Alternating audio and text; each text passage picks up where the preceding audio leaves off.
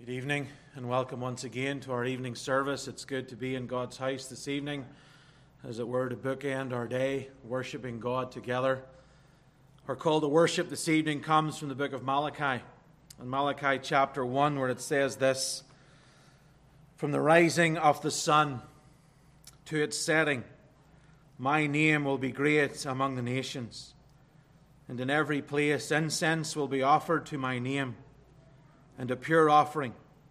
For my name will be great among the nations, says the Lord of hosts. Indeed, God's name is magnified and glorified even here this evening with us. And with those words fresh in our minds, let's take our hymn books and let's sing our first hymn this evening. Hymn 27, that well known hymn, Great is Thy Faithfulness. O God, my Father, there is no shadow of turning with thee. Thou changest not, thy compassions, they fail not.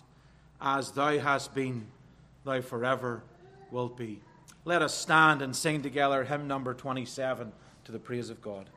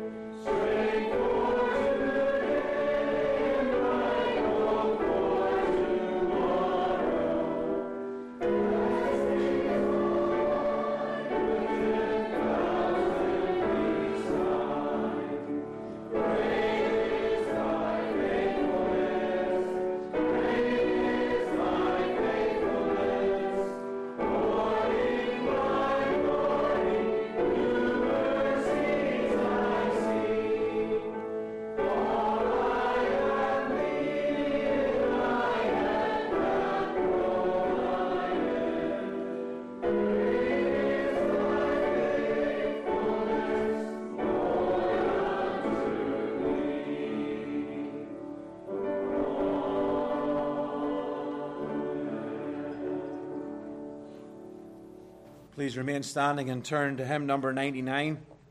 Hymn number 99 A debtor to mercy alone, of covenant mercy I sing, nor fear with thy righteousness on my person an offering to bring. Let us stand and sing to God's praise. Hymn number 99.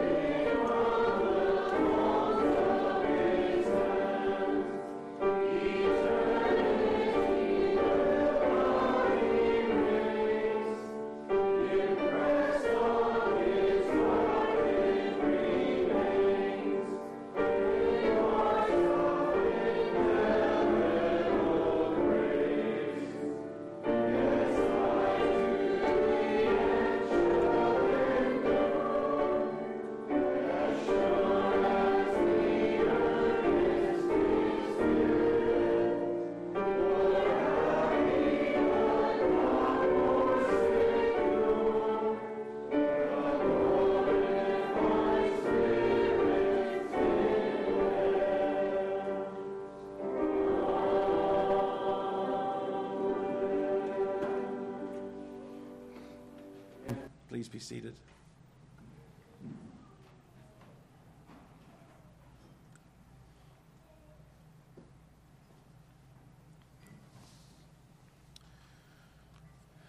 And now let us come to our great God in prayer. Let us pray.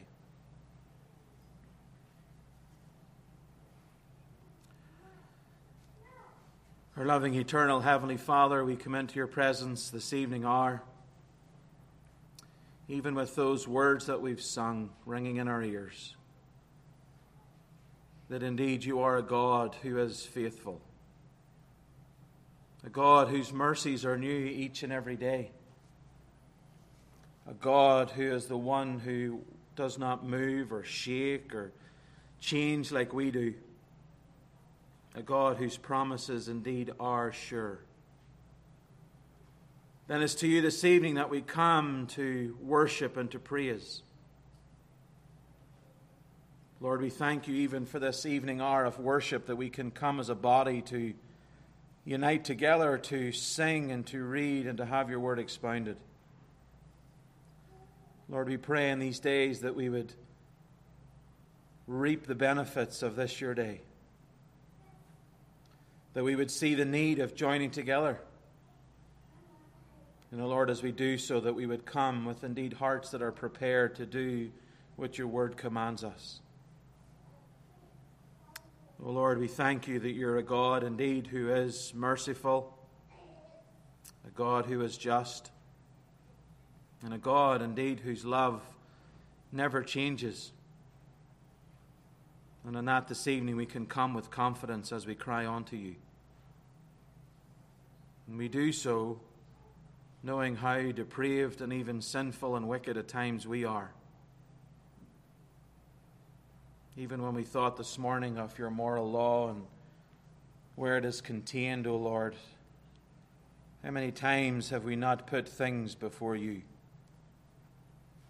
Even this your day, we have put things before gathering with your people. Even in our lives, we have placed idols before you. Lord, we ask this evening that you would forgive us for these things. Cause us in these days to see that indeed you are the only one who is worthy of worship. You indeed are the one true and living God and the one who commands us to have no other gods before you. Lord, in a day when men clamor for voice in a day when people are fighting, as it were, over the top of one another for popularity, for success. Lord, may it be said of us that the only popularity we want to see is that of your name, as we've read in Malachi, spread throughout all of the world. Lord, forgive us at times when we are guilty of these things ourselves, when the love of money and the unwillingness to give up our time or efforts for your kingdom comes before us. Lord, we pray in these days that we would give up all that we have for your kingdom. Lord, may it be that we would be good stewards of the many things you've given us. Lord, we pray that you would indeed humble us and help us in these days to see that without you, indeed, we are nothing. And, O oh Lord, remind us in these days of what is to come. And that is heaven and home, that eternal rest. Lord, this world is not our home. But while we are here, we are called to be about your work. And so, Lord, we ask you would forgive us for times when we have been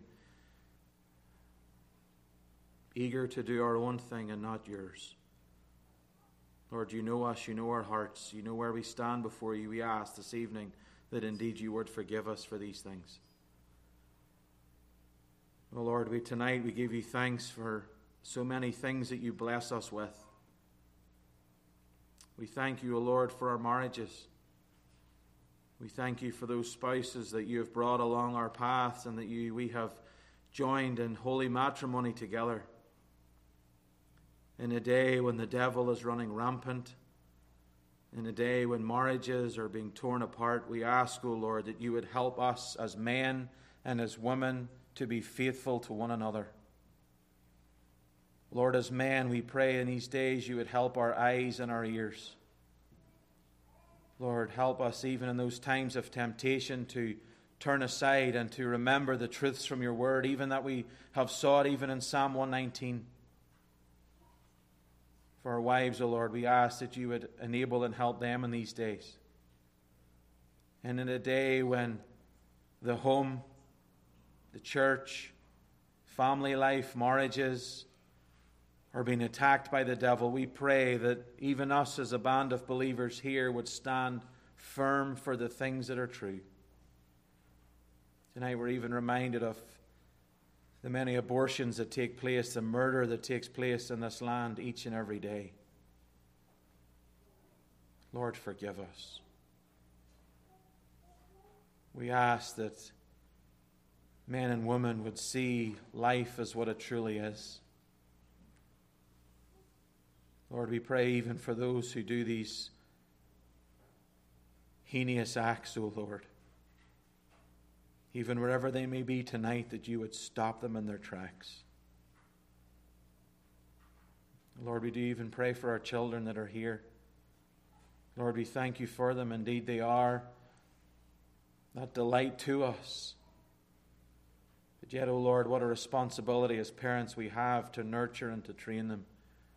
We ask that you would help us and equip us, even even seasoned saints who have gone through these ways, may it be that they would help and encourage those of us who have different stages of life with our children. Oh Lord, we do pray for each and every one of them. We thank you even for them being here tonight and for uh, the encouragement they are to so many and even the life and vitality we have in our church. But, oh Lord, we pray for their souls this evening. We ask that early in life, that they would come to a saving faith in you. Before the cisterns of this broken world would come upon them, O Lord, we ask that you would draw them onto yourself. We thank you for our teenagers and our young adults who are going through hard and difficult days with their schooling, going through hard and difficult days with emotional and physical change in their bodies. We ask, O Lord, that you would enable and help them. We even pray for those in our congregation who are single this evening, those who would long to be married. We pray that you would meet them at the point of their need, that you would encourage their hearts. And may it be, O oh Lord, that you would have that suitor, that person to come along soon. And if not, O oh Lord, we ask that you would give them patience in these days.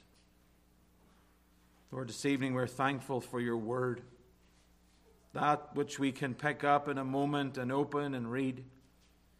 And yet, even this past week, we were reminded of that anniversary of William Tyndale being tied to that stake and burnt for this very thing. Lord, that book that we have in our hands, indeed, there is blood upon it. Blood of men who have sacrificed their lives that we can have it here this evening. Lord, we thank you for your providence and your kindness, even shown to men in days gone by, and for all the different scenarios and circumstances that were gone through that enabled them to get to the printing press, to print it, and your word to be sent across this world. Lord, may we never forget those who have given up lives that we can even sit here this evening and read it in our own tongue. Lord, this evening we do come and we pray for our world. When we flick on our news or we read our news reports, surely all we hear is wars and rumors of wars. Lord, we do not know what is happening, but you do. You know what is going on in Israel this evening. You know what is going on in the Ukraine. You know what is going on in some of those far eastern countries where Men and women are being slaughtered for many different reasons. Lord, we do not know. Yet this evening we have confidence knowing that you're a God indeed who is in control of all things.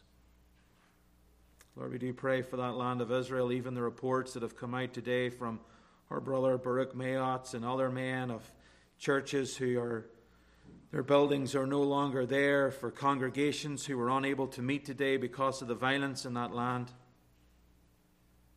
Lord, we ask for mercy in these days. May it be those who do these wicked and evil acts would be stopped. And, O Lord, we even pray for those who have lost loved ones, those who tonight are bereaved. We pray that your hand would be upon them. And that even through this sadness, O oh Lord, and this devastation, that people would come to saving faith, realizing that without Christ there indeed is no hope. Lord, this evening we pray for your word that will come forth in a few moments. We thank you for this wonderful chapter in the middle of Psalms that we can read and have expounded. Lord, we pray that we would be like the psalmist in these days, that we would love your law, that we would love your statutes, that we would meditate upon these things. And, oh Lord, that we would even weep over the sins that we commit. Lord, we ask that you would meet with us now. You know how we all are, tired after a long and busy day. We pray that our minds would be sharpened, that we, O oh Lord, would have that stamina to listen to your word and to uh, listen to it attentively, but not only hear it, but to do something with it. Lord, we ask that you would draw near to us now, for we ask all these things in and through Christ's precious name. Amen. Please turn in your Bibles to our consecutive reading this evening from Psalm 75.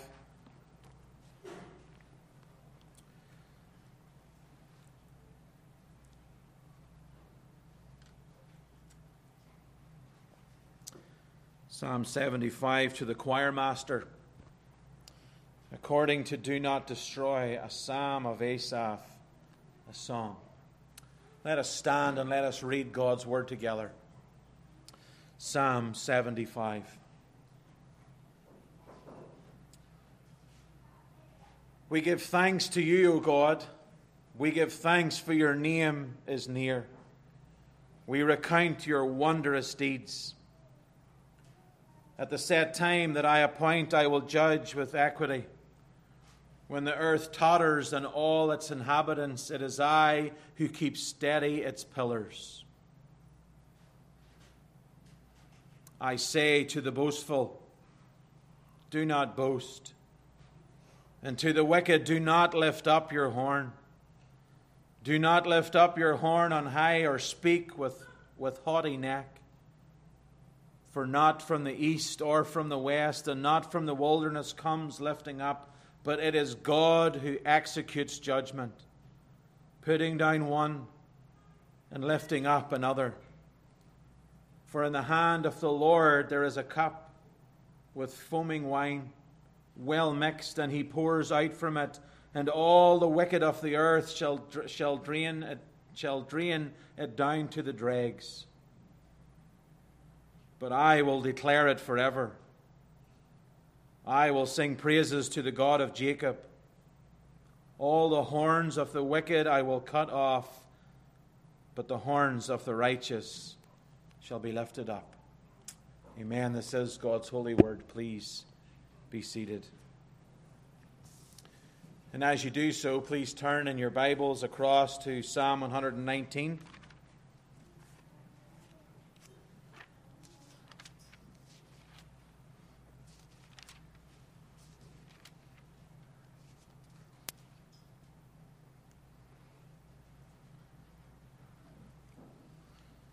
Psalm 119, and we're going to begin by reading at verse 129.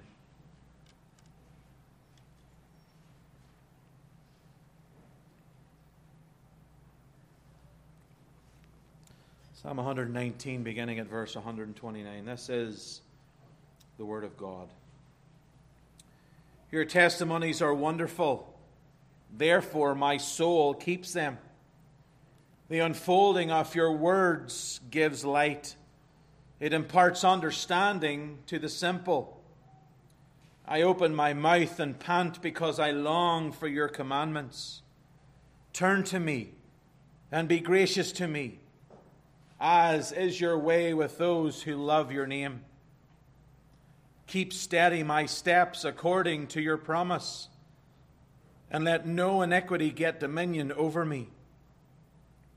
Redeem me from man's oppression, that I may keep your precepts. Make your face shine upon your servant, and teach me your statutes. My eyes shed streams of tears because people do not keep your law. Amen. There are many things in our broken world that can bring us to tears. Serious issues like divorce, miscarriage, wayward children, and death itself can make us weep.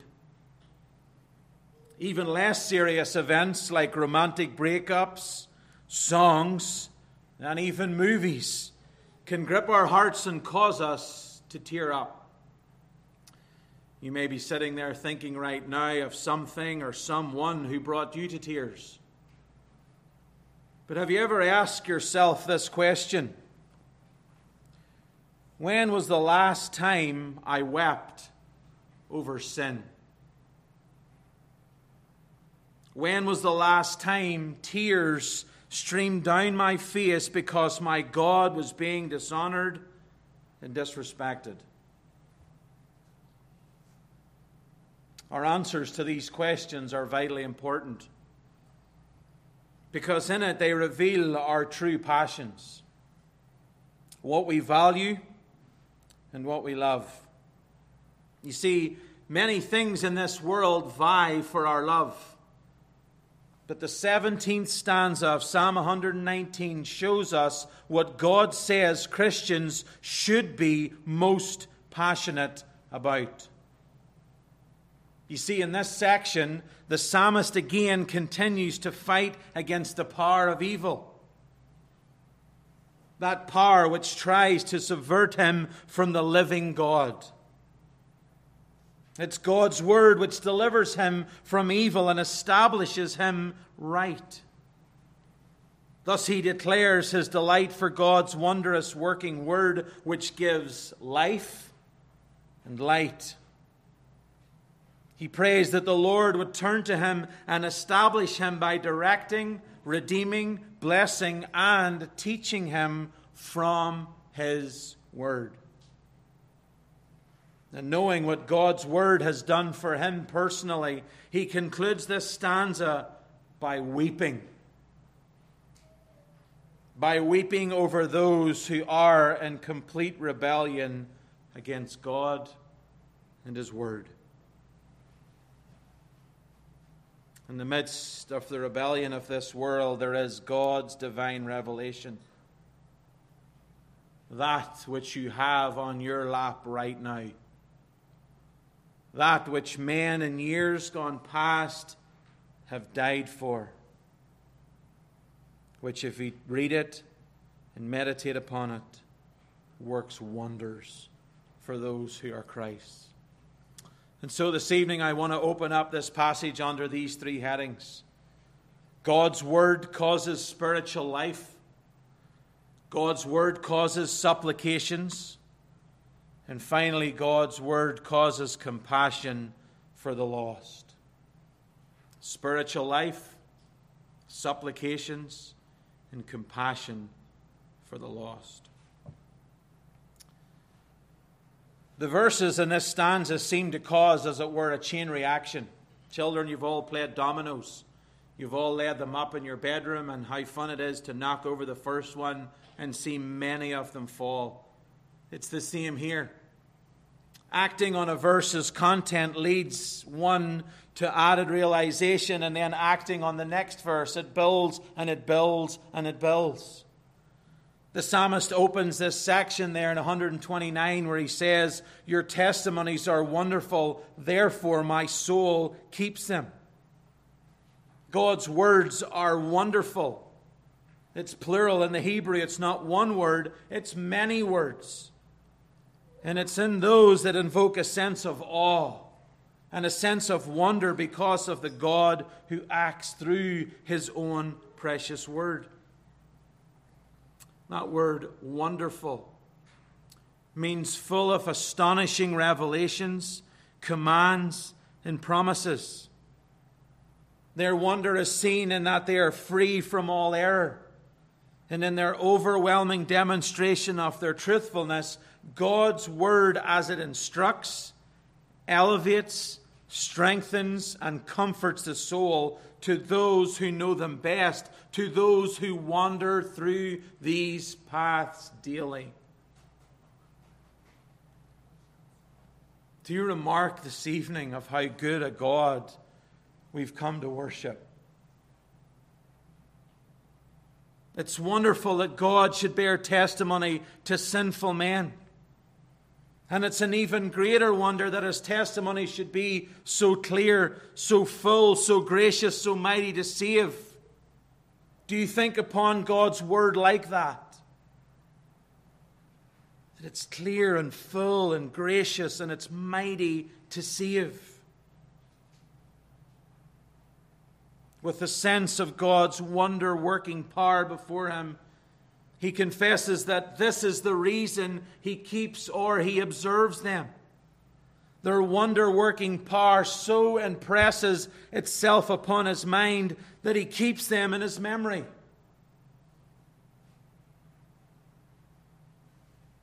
How is your memorization? Those who know me will know I struggle even to remember your name. But memorization is such an important thing. Remember, we said about uh, meditation, that muttering, that continual muttering upon the Word of God. So is memorization. The two go hand in hand. It's so important as believers in these days that we see the need to put these things within us. You see, their life giving excellence has so captivated his heart that he observes them or he lives them out. Your testimonies are wonderful, therefore, my soul keeps them. Some men wonder at the words of God and use them for various speculation, but not so David. The more he wondered about the word, the more the word, its work wonders in him. The more he read, the more he became full, the more his soul kept them. Spurgeon said this his devotion was soul work. He didn't simply keep the testimonies in his head, but in his soul, in his eternal being, and he held fast to them. It was as if he was clinging to the Word of God for dear, dear life.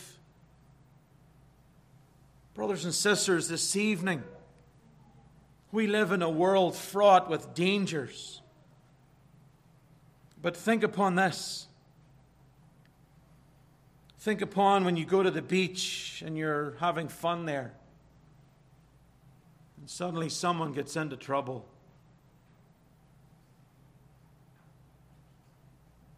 Normally on the beaches, I hope they are here in America, but where I'm from, they have a little pool right in the middle of the sand, and there's this lovely plastic ring. And attached to that ring is a rope. And when someone is in danger, they would throw that ring towards that person and they would hold fast to it. And that is what the Word of God is to us when we are struggling in the, in the trials and tribulations of this world, we have those things given to us. We can read of them. You can have them spoken to you through your very ears. You come here on a Sunday and you have your soul filled again. That is what the Word of God is to us. It's something in these days, brothers and sisters, that we need to hold fast to. Why? Because it's been trampled underfoot. We're to hold fast onto these things, not Fox News or Apple News or Facebook or TikTok. No, the Word of God. When you're facing pressure and stress, what should you do? Isaiah 33, verse 6 says this And wisdom and knowledge shall be the stability of thy times, and strength of salvation. The fear of the Lord is his treasure. Stability in these days. Isaiah again, 26, verse 3 Thou wilt keep him in perfect peace, whose mind is stayed on thee, because he trusts in thee. Where this evening is your trust? That verse that we all know so well from Proverbs 3 Trust in the Lord with all thine heart, and lean not on thine own understandings. In all thy ways acknowledge him, and what? He shall direct thy paths. When perhaps you go to the cupboard, and perhaps there's not as much in there as you thought, and you begin to worry. We even thought about it this morning. But a verse that keeps coming to me and a verse that keeps being told to me is this Psalm 37 25. I have been young and now am old, yet have I not seen the righteous forsaken, nor a seed begging bread. When we're feeling powerless, Psalm 46, verse 1 God is our refuge and strength, a very present help in trouble. Do you see what I'm getting at?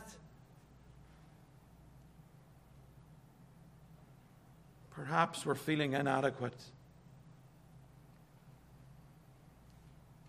Perhaps tonight we're thinking, God, why, why am I even yours? Remember this.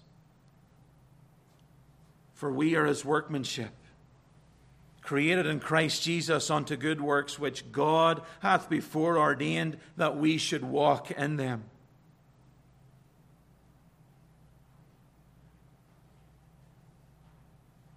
Colossians 1:27 to whom God would make known what is the riches of the glory of this mystery among the Gentiles, which is Christ in you, the hope of glory. These are words from God's book.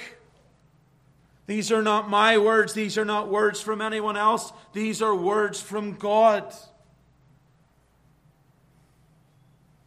You see, the general wonder working of God's word becomes very, very specific in verse 130. The unfolding of your words gives light, it imparts understanding to the simple.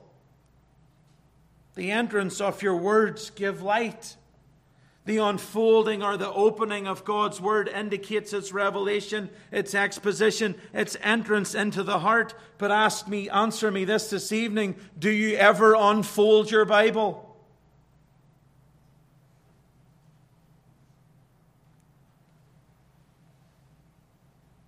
The exposition of light in our minds because of the revelation of God is an awesome reality.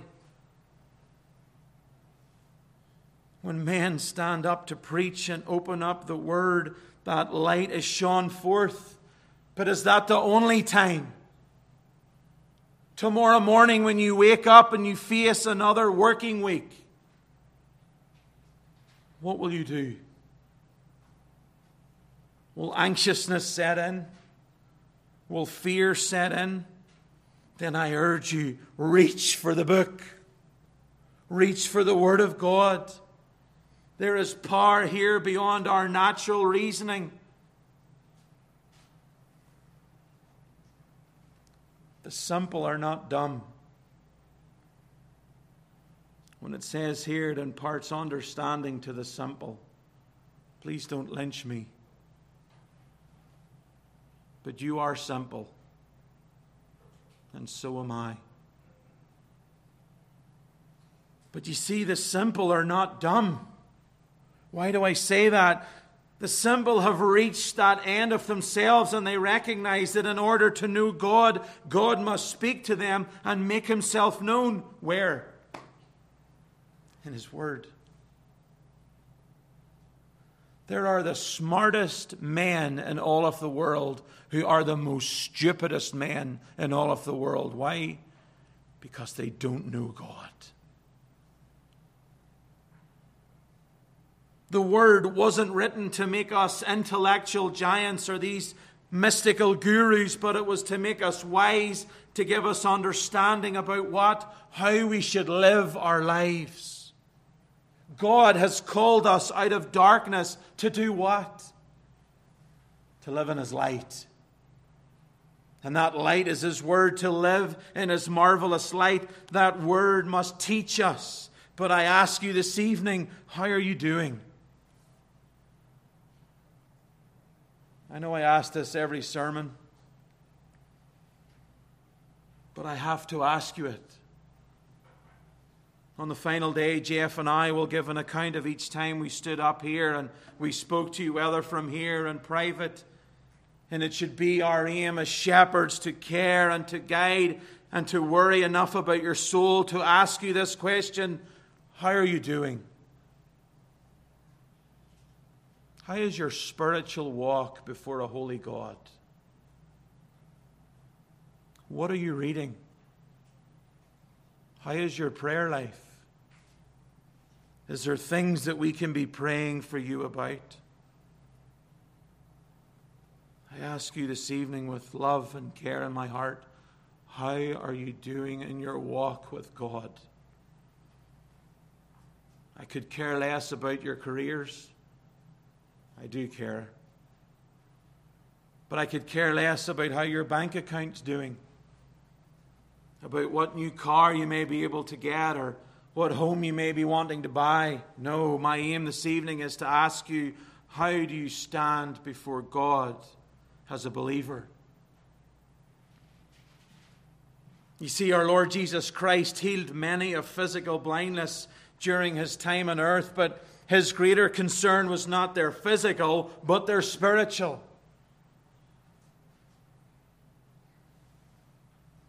Many of those religious authorities that we read of in John 9 who investigated the healing of that blind man refused to believe that Jesus was not a sinner. And Jesus in verse 39 says this for judgment I have come into this world, that those who do not see may see, and those who may see may be made blind.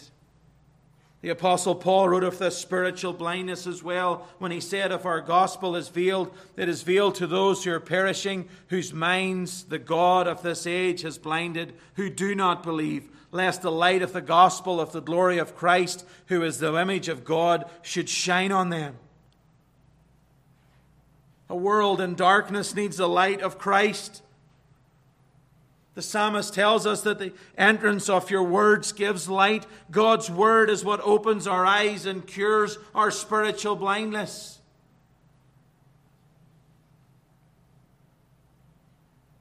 And that next domino falls whenever he thinks of that light. And look at verse 131 I open my mouth and pant because I long for your commandments. Here he portrays himself as that thirsty animal, dying for water, as it were, in the desert. When you read that, surely your mind goes to Psalm 42, where it says, As the deer pants for flowing stream, so pants my soul for you, O God. My soul thirsts for God, for the living God. When did we last pant for the Word of God? When did I last pant, yearning and desiring His word so much that I felt like that animal who hadn't drunk in days? Brothers and sisters, we should thirst after Him. We should thirst for Him. He both fills our hunger and He leaves us thirsting for more of Him at the very same time. The more we read of him, the more we want to read of him. The more we know of him, the more we want to know more. Are you panting for God this evening? I open my mouth and pant because I long for your commandments. Secondly, God's word causes supplications.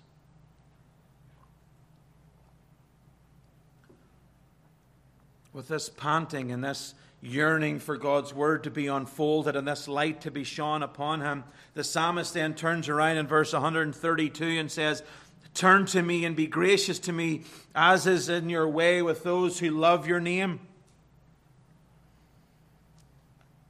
God's presence turned towards him as a sign of his divine favor. His prayer is, Turn around towards me from whom you have diverted your gaze. His plea is for grace, divine grace and mercy, because it's only these things that will satisfy his soul. He reminds God here, turn to me and grace me, as is your way with those who love your name. To love God's name is to love Him. It's that person, and, and you enter into that relationship with Him. And that relationship is sustained and strengthened by every word that proceeds from the mouth of God. And here he is asking for God's attention. He's asking for the grace of God. Spurgeon says this If God looks and sees us panting for Him, He will not fail to be merciful to us. I pant for you, God. Show your face to me in these days. Show me your mercy. Show me your grace. Because then he goes on at 133 and he says, Keep steady my steps according to your promise, and let no iniquity get dominion over me. Grace received leads to obedience. And so the psalmist here prays, direct and order, establish my steps in your word. Establish is that to make firm, to, to walk safely. He wants his steps to be guided by God. Those of you who go mountain climbing. Wouldn't it be a lot easier if there were steps along the way? Some of those mountains that you've climbed over the summer. How nice it would have been if there were these nice paved steps to get you to the top. And yet there's not. There's just craggy old rocks that you stammer and get up with. But here the psalmist is asking God, guide me. Guide and direct me by your word. And as he does so, he asks that no iniquity and no dominion would have anything over him. He will be controlled by God rather than by sin or the devil if God would establish His word in him. You can't do these things yourselves.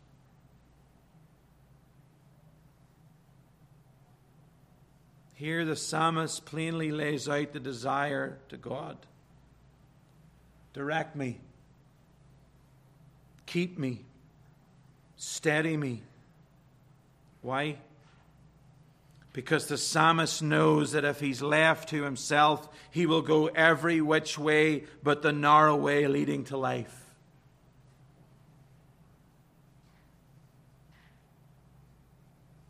How are you doing with that this evening? This morning we prayed for the sin of pride and arrogance. In our sermon, we saw that man humbly come. It's the proud person who doesn't take counsel from anyone. And yet, here the psalmist is asking, Direct me, keep me, make your way known to me. During that great era of sea exploration in the 15th and 16th centuries, sailing ships did not have sat nav they couldn't whip out their phones and plug in their destination and it would just say turn left, turn right. No. Captains used various navigation techniques, including a book. A book that was so precious to them, and that book was called a rutter. Not a rudder, that's the thing that steers the boat, but a rutter, R U T T E R. What is this book? Well, for the captains, it was a log of events that were given by men years previously upon all the voyages, and they, they put into account all the unknown and difficult waters that were out there. And these men, these sailor men, could look upon this book as they come into a certain part of the ocean.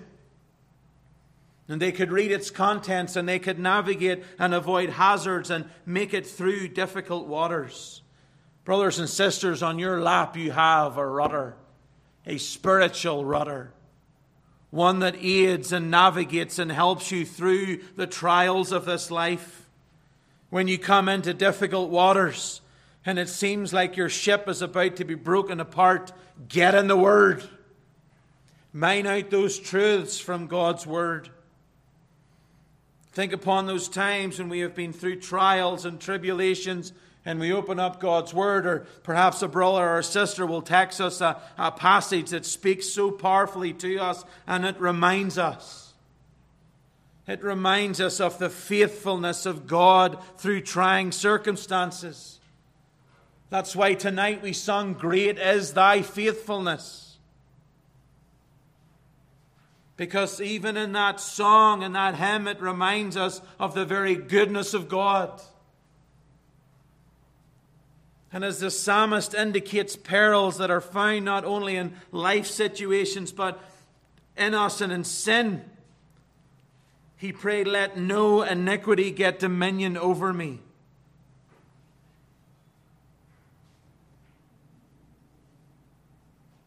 As you reflect on the teachings of God's Word, you will be reminded of God's care for you, God's guidance for you in trying circumstances. That is why having a spiritual rutter is of so much importance. Only with God's Word as your map and His Spirit as your compass will you stay the course for heaven. But are we using it? Are we reading God's Word as we should?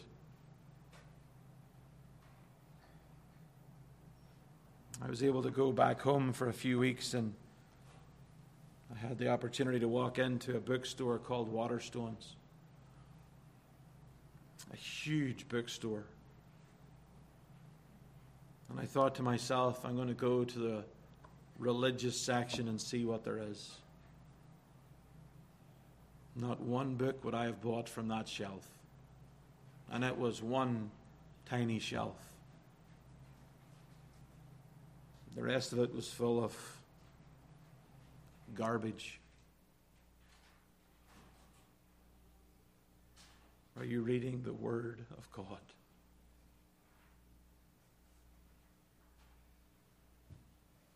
Psalm 119 has been a wake up call for me.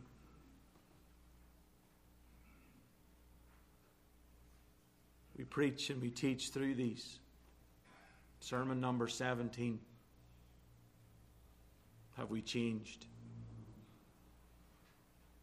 Is our love for God's Word any deeper than it was before? We need to be men and women of God's Word in these days. We need to know what we believe and why we believe it. Why? Let no iniquity get dominion over me. How subtle the devil can move. How his whispering upon us can be like Pilgrim.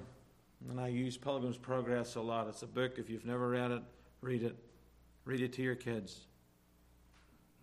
The way was difficult.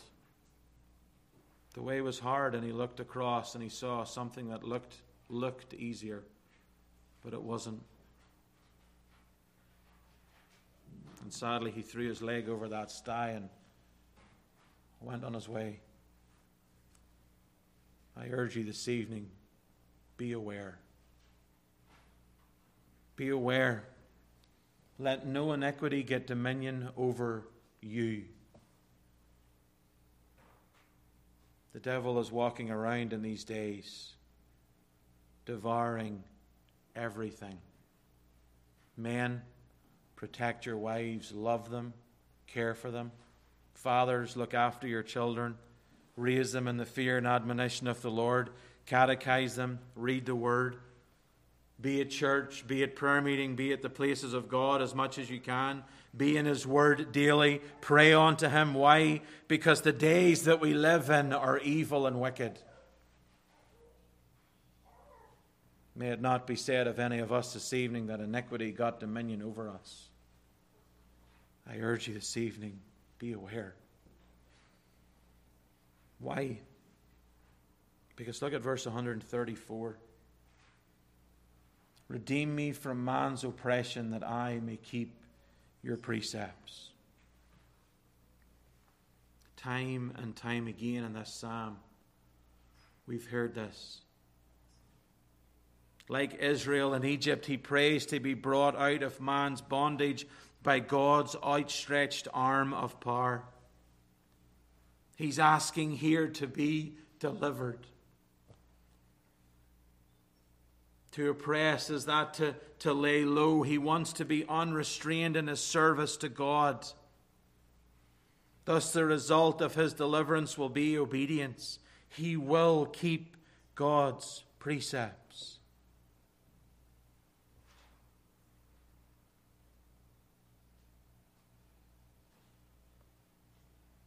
Redeem me from man's oppression.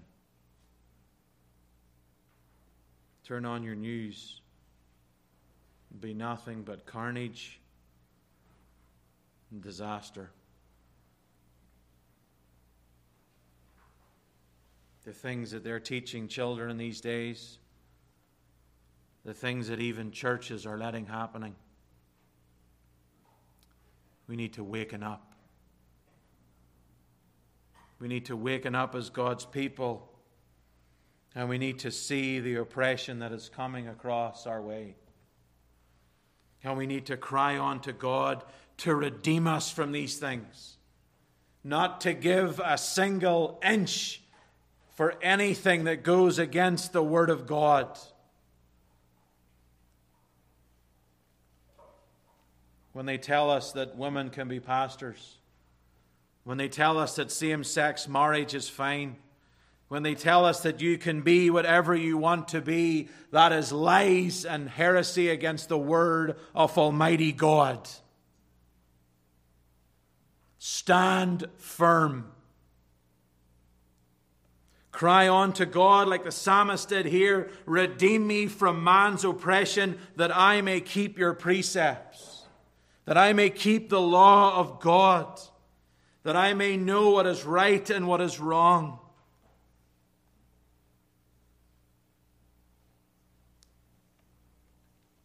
Be wary, people.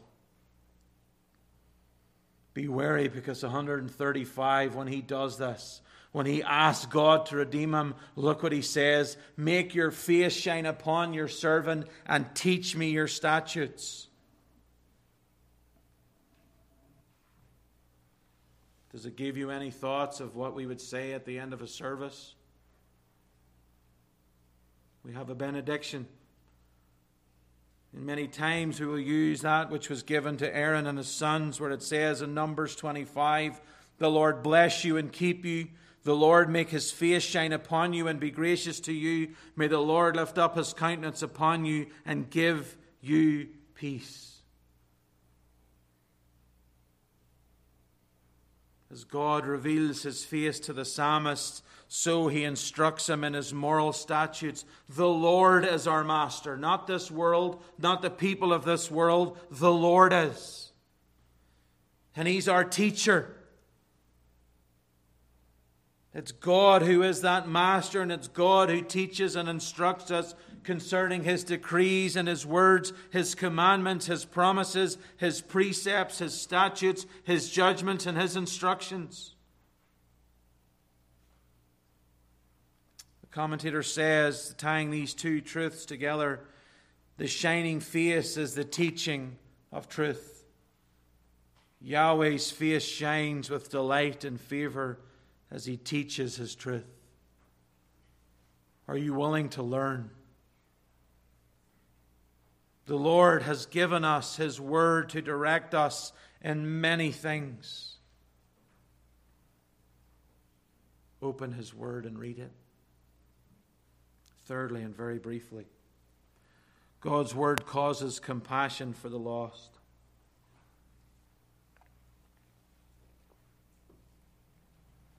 The writer's longing reminds him of those who have rejected God's Word. Thus he concludes this stanza with eye or with tears, as it were, streaming from his face when he says, My eyes shed streams of tears because people do not keep your law. Their spiritual blindness and their rebellion caused him to weep.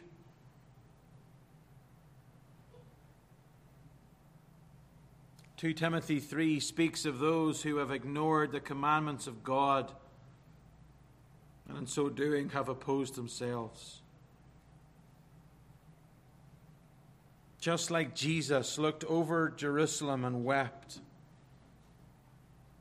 And just like the psalmist here, when he thinks upon those who do not keep the commands, wept. I ask you this evening when was the last time any of us ever shed tears because of the lost? Brothers and sisters, when was the last time we wept over our own sins against a holy God?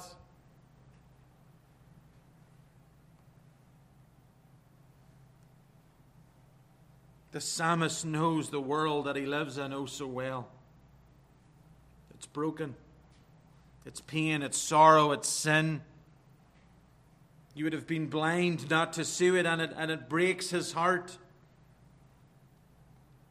this final verse of this stanza, it shows us the very heart of the man who wrote it. He looks upon the world and a world that is beaten down and battered. And it also reveals why our world groans and hurts so much sin. The psalmist here uses that, that beautiful word picture to describe his grief, where he says, my eyes pour out streams of tears. He's weeping. This is not merely just a little filling of his eye with water. No, this is streams of rivers running down from his eyes when he sees the disregard of people have for the word of God and they pay God no time at all.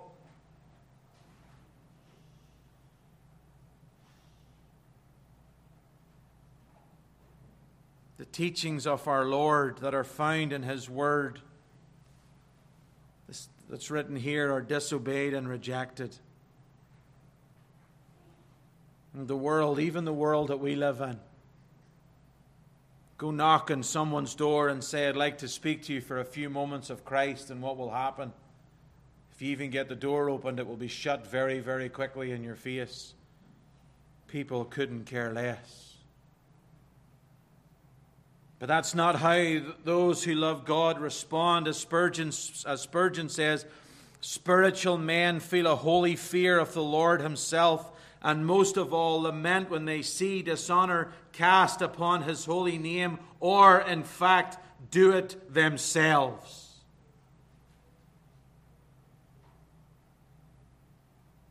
Do we fear God? Do we fear God the way he should be feared? In closing, a young boy noticed a large dust covered book on a high shelf. And his curiosity was aroused, so he asked his mother about it. And embarrassed, his mother hastily explained, Oh, that's God's book. And the young lad thought for a moment and he said, Well, if that's God's book, why don't we give it back to Him? Nobody ever uses it around here. Can that be said of your home this evening? Can that be said of you? In many homes, the Bible is seldomly opened. In fact, it's hardly ever noticed or ever thought about. How long since you picked up your Bible not on this day? Because you can come out all prim and proper with your Bible under your arm, but how often do you read it during the week in your own private times? How often have you studied it? Yes, it is the book of God, but God does not want it back. He wants you to read it, to meditate upon it, to ponder it, and to put it within your heart, to obey its message. Do not let the Bible become some forgotten book in your home. Spurgeon said, If your Bible is in good shape, your soul probably isn't. It should be the most used thing in your home. It should be your most prized possession. If there was a fire in your home this evening, what would you grab first? God's Word works wonders. It gives light, it dispels darkness. And it comes from the God who makes his face shine upon us. Its light is from the very countenance of God Himself, shining upon those who seek the wonders of His Word.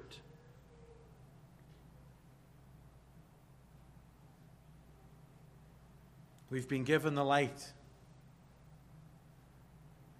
But what will we do with it? Will we hide it under a bushel? Will we keep it to ourselves? No. We need to give it all away. The third verse of our closing hymn reads like this I love thee in life, I will love thee in death, and praise thee as long as thou lendest me breath and say when the death dew lies cold on my brow, if ever I love thee, my Jesus, tis now. The very breath that we're given is given to us by our God. Are we praising God as long as He gives us that breath within our bodies? Are we using His Word to help and navigate through life's difficult ways? Are we able to say, when that death dew lies cold on our, our brow, if ever I love thee, my Jesus, tis now. Unsaved person this evening, when you lie there in that death dew, as the hymn writer says, lies upon your brow, where will you be? Tonight, the breath you enjoy, and no doubt it's lent to you, it's not ours. God, in His mercy and in His kindness, has spared you yet another week. What will you do with His word tonight? The word tells us that there is only two places after death heaven and hell. What will you choose? Tonight I urge you to repent, to turn to the, the one who is that great light, the one who many of us here have run and cling to. Yes, with all our faults and our feelings, but the one who is ever present with us, the one who we can sing, If ever I love thee, my Jesus, tis now. I urge you this evening Run to Him. Cry unto Him. And ask Him to save you. Your testimonies are wonderful. Therefore, my soul keeps them. The unfolding of your words gives light, it imparts understanding to the simple. I open my mouth and pant because I long for your commandments. Turn to me and be gracious to me, as is your way with those who love your name. Keep steady my steps according to your promise, and let no iniquity get dominion over me. Redeem me from man's oppression, that I may keep your precepts. Make your face shine upon your servant and teach me your statutes. My eyes shed streams of tears because people do not keep your law. Amen. Let's pray.